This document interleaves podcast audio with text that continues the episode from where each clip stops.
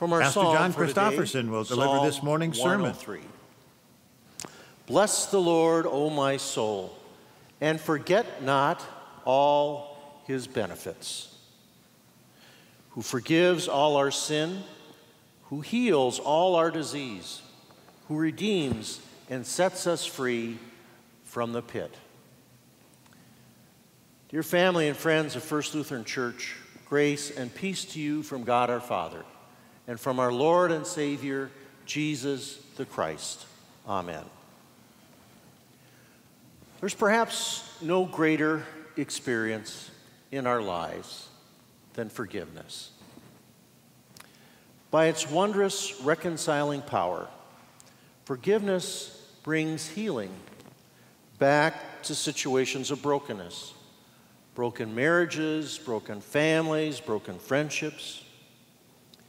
Forgiveness also brings wholeness back to our divided selves, selves that become divided by anxiety, by anger, guilt, or shame. And yes, forgiveness especially brings freedom from bondage to sin that weighs heavy like timber upon our human soul. It does so because it's a word that ultimately has its source in God. As the English poet Alexander Pope observed, to err is human, but to forgive is divine.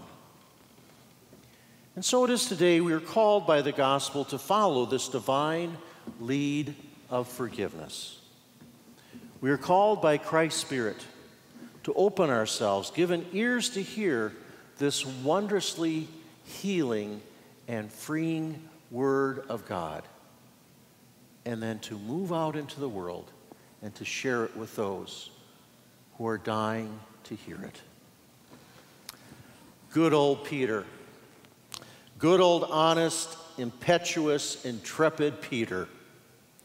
How perfectly does he ask those embarrassingly blunt questions? Questions that get right to the heart of things. The context for our text today is that Peter has just been given the power of the keys.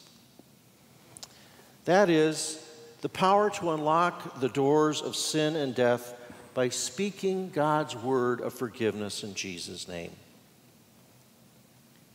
But he's probably saying to himself, but hey, I mean, there's got to be a limit here. Let's not be just too rash and just willy nilly. So here comes his million dollar question Lord, how often shall my Christian brother or sister sin against me? And I forgive them as many as seven times? Now, Peter is not simply pulling numbers out of thin air here. It was rabbinic teaching in his time based on biblical texts such as the first couple chapters in Amos that God's forgiveness extends to us three times. And since humans can never outdo God, of course, and there's justification, we likewise should give others a fair three strikes, you're out. So Peter thought he was being pretty gracious here, taking the rabbinic number of three, multiplying it by two, and adding just one extra dash for good measure, coming up with voila, seven. How quickly the open house of God's grace becomes a lockdown of the law, even by the best of human intent. Well, in all of his blessed bluntness and calculus, Peter speaks for all of us in his question that he brings before Jesus. And Jesus knew full well how naturally it comes to us not to forgive, wanting to remain in control, to manipulate the guilt of another, and thus to be very interested in coming to that point. That point where God will approve of our not forgiving another. No longer. But Peter's suggestion of seven times, if you think about it, isn't really as gracious as it might seem. For deep down, it reveals the natural proclivity in each of us to cut off that flow of forgiveness after a designated time. For example, if you do that one more time, hey, Buster, that's your last chance. Or, are you kidding me? After what he did to me, he can go straight to Sioux City or someplace else. But Jesus answered not seven, but 70 times seven does not simply lengthen the time of having to forgive, as if 490 is the cutoff point. Rather, Jesus stands Peter's question on its head. He answers Peter and us in such a way that the premise that the question is based upon is wrong. Forgiveness is not some mathematical formula. For God's forgiveness never ends. Forgiveness never ends because its well springs are in God. It never ends because we're never without debt to God for the grace He gives us day after day after day. This is why we begin each worship service with the order of confession and forgiveness. And this is why in 1520, Martin Luther gave emphasis to how important this gift of forgiveness is by saying, We have no greater gift within our community in Christ, and that is the gift of forgiveness.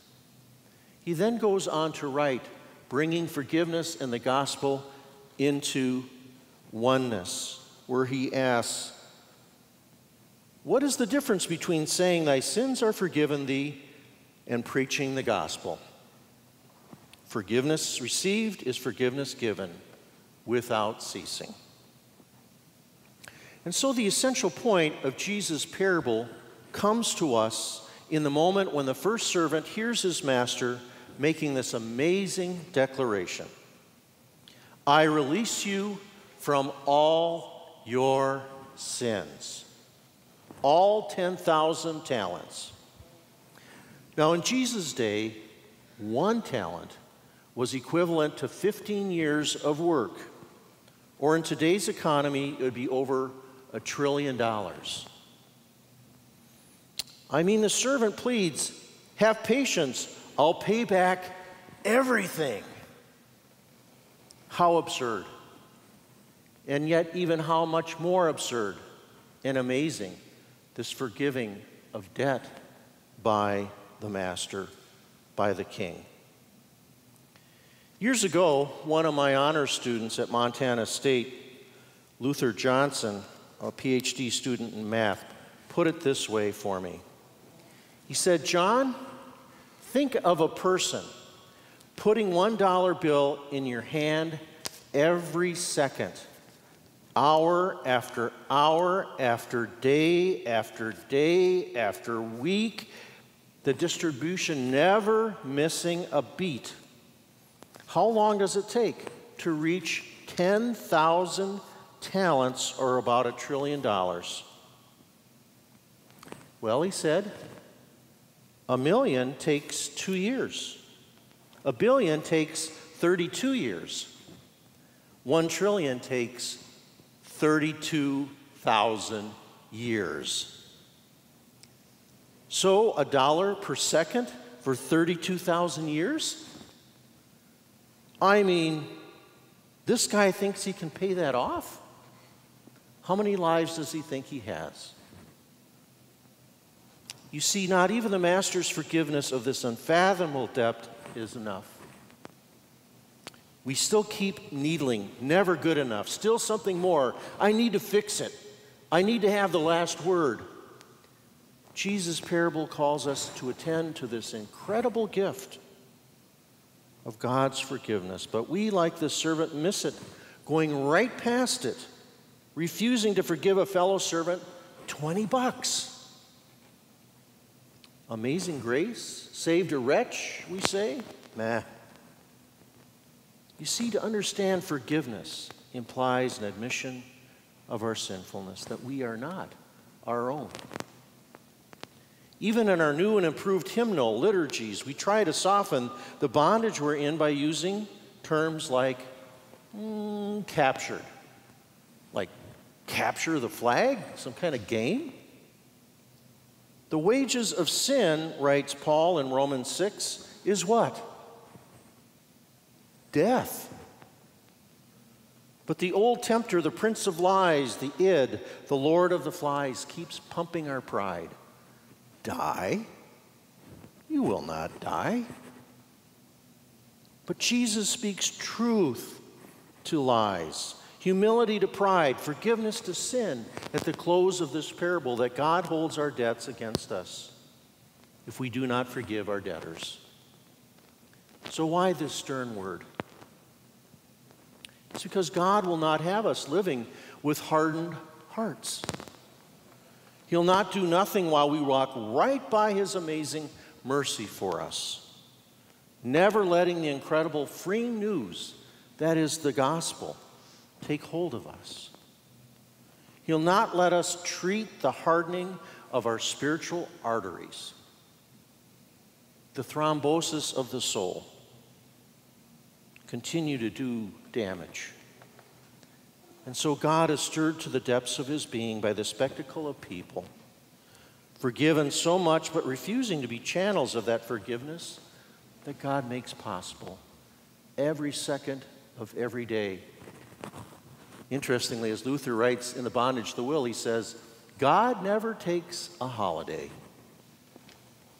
Now, the fullness of God's wrath for sin finally falls upon not us, because it would utterly and forever annihilate us. Rather, it falls ultimately upon the one who's telling us this parable of the unforgiving servant. It's Jesus himself who felt the full impact of the Father's reaction to trillion dollar debtors being hard hearted to $20 debtors. Jesus went to the cross for us. The unpayable debt, that incredible weight, we can only begin to feel as we truly confess we are in bondage to sin and cannot free ourselves. The debt's paid, my friends. It's paid in full. The words, You're forgiven, Father, forgive them, has Christ's body and blood all over it and within it. He endorses it with his signature of death and resurrection. And so, Almighty God, in his mercy, has given his Son to die for us. And by his death, has forgiven us all our sins. This is Christ's word for you. Again, this day, live and share this truth. Closing story. A true story from a cherished mentor in the faith, the late Dr. Mark Cherstead of Augustana. One evening, as I was leaving a Good Sam home in Sioux Falls, Mark told me, I looked down the hall of the 100 wing, and there was something that just captured my curiosity. Actually, I'm just nosy, said Mark, but I like to call it curiosity. He continued. There outside the room of a 94 year old resident was something that rather fascinated me, for there lived an old gentleman who was ravaged by disease. He should have died months ago, but somehow he couldn't. It was as though there was some kind of civil war going on inside himself. His life was not yet complete, something left unfinished and he couldn't die. All he could do was lie there and suffer.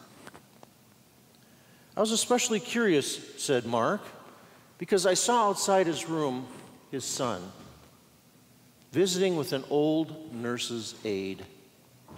Now, it was strange because the father and son had had a terrible falling out years before and hadn't spoken a word to each other for many years. I knew this, said Mark. And so I was surprised that he was even there. I couldn't hear what was going on, but from a distance I watched an unfolding story of forgiveness and God's amazing grace. The marvelous nurse, my favorite, said something to the son. He looked back at her almost incredulously, like, Are you, are you sure it's okay? And she smiled at him, putting her arm around him so close, her big heart that had been filled with wisdom over the years, knowing the amazing, freeing power of God's forgiveness. And then, like a shawl, she draped that heart of wisdom over him and then led him into his father's room. Well, it was none of my business, but I was curious, said Mark. So I went down the end of the hall, leaned against the door jamb, and this is what I saw.